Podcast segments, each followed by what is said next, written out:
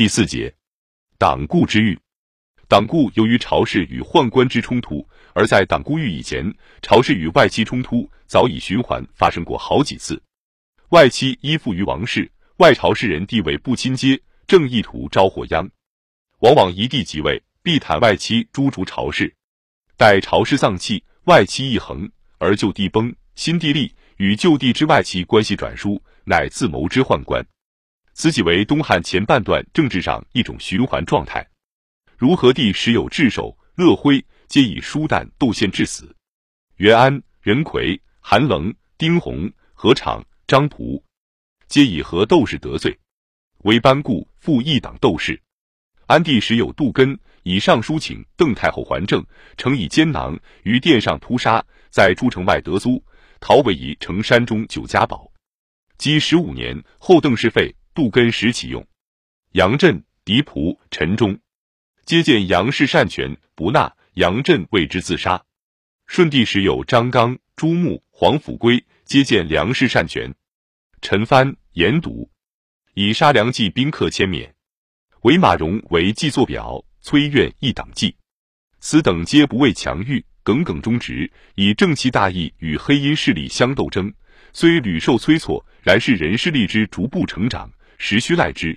当时士大夫自有一段不可磨灭之精神，亦不可纯由外面事态说之也。即宦官势盛，朝事争谈对象乃使转向。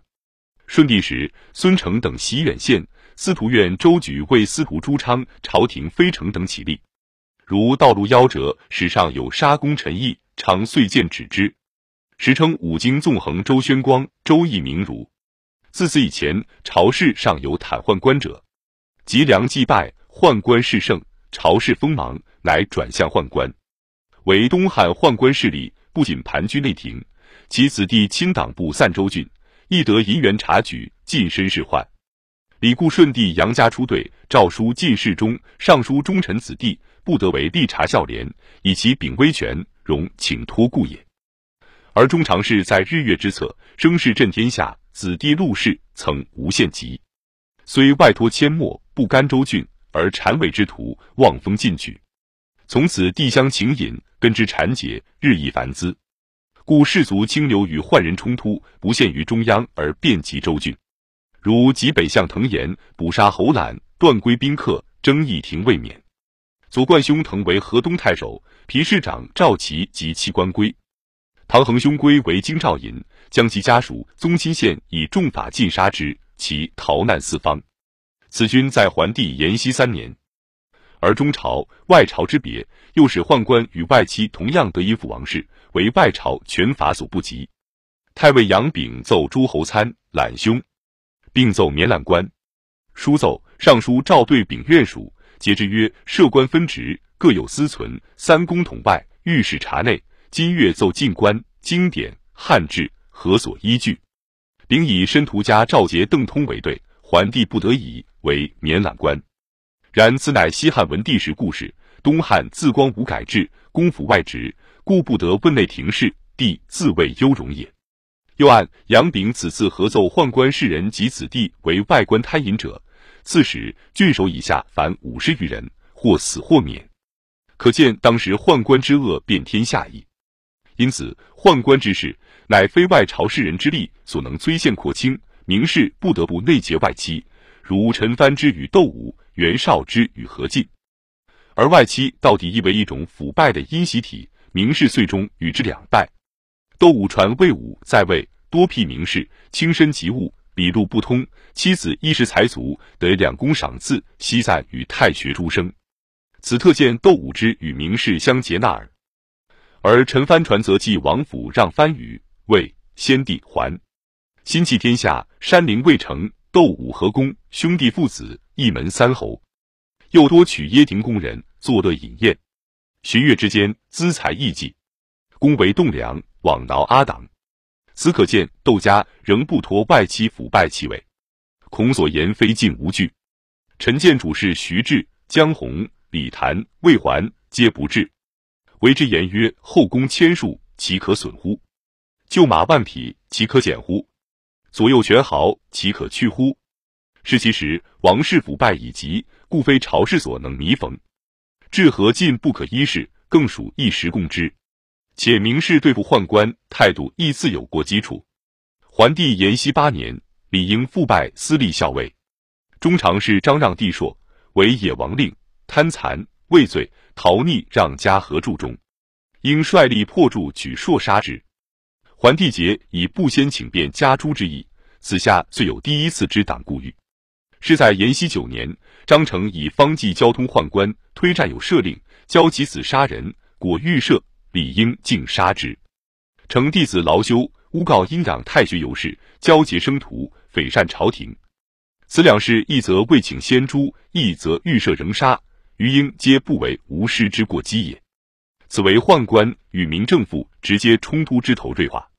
盖至此明士已成团体，与以前零零碎碎出头反对外戚者不同。而宦官亦借不党之名，不党始于甘陵南北部。桓帝师甘陵周福为尚书，而同郡河南尹房直有名当朝。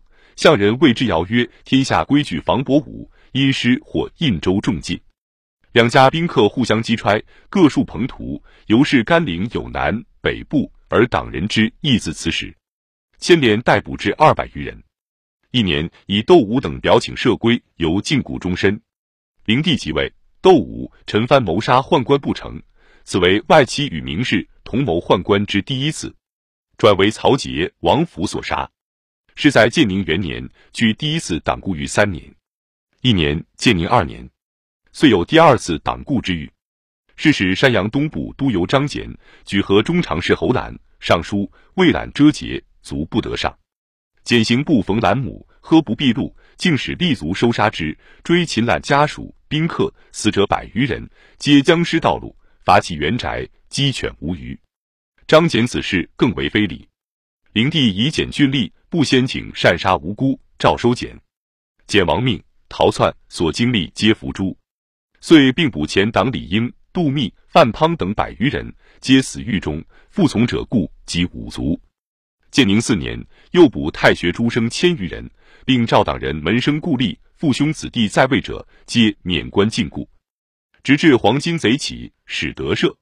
在中平元年，又五年，中平六年，何进与袁绍等谋进诸宦官，而董卓人精。此为外戚与名士同谋宦官之第二次，而汉亦亡矣。而汉代上下用法本亦有过酷之弊。汉袭秦旧，用法太严，以殊死为轻典，欲立以身敬党，与为能事。西汉时，义纵为定襄太守，狱中重罪二百余人，及宾客、昆弟私入乡试者，亦二百余人，纵一切捕拘，约为死罪解脱，是日皆暴杀四百余人。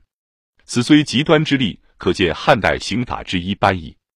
故承继为南阳太守，晚副甲张范以事后宫中官之事，公曹岑志等劝进收捕，继而预设进境诛之，并收其宗族宾客，杀二百余人。后乃奏闻，此教之张柬之诸侯览一家，同为残酷非人道，在当时不自知也。在明示正义一面者如此，在宦官恶势力一面者可想。故张柬亡命所经历，服从诛者数十家。至于宗亲兼田，郡县残破。西汉亦美经用族诛，如晁错、主父偃、郭解诸人皆是。双方相激相当，接受用法不平之祸也。又按东汉刑讯之酷，亦可害人。独行传载楚王应作反诛，其所书天下名士有会稽太守尹兴，乃征议廷未遇。其门下院陆续主簿梁鸿、公曹使四勋及院吏五百余人。一洛阳诏于旧考，朱吏不堪楚痛，死者大半。为序洪勋考略五毒，肌肉消烂，终无一词。又代旧使郡仓曹院，刺史欧阳参奏太守成功服赃罪，一部从事安之，收就于钱塘县狱，忧求考略五毒惨治。又烧服使旧鞋于肘腋，每上棚烤，肉焦毁堕地，多而食之。又令卧覆船下，以马屎熏之。一夜二日不死，又复烧地，以大针自之爪中，使以拔土，爪息堕落。弃民公服之屋，乃舍之。崔实正论由病汉治之宽，岂为知病者？其后曹操父子颇欲以法治及汉弊，竟不永作。及冬季以下，行典。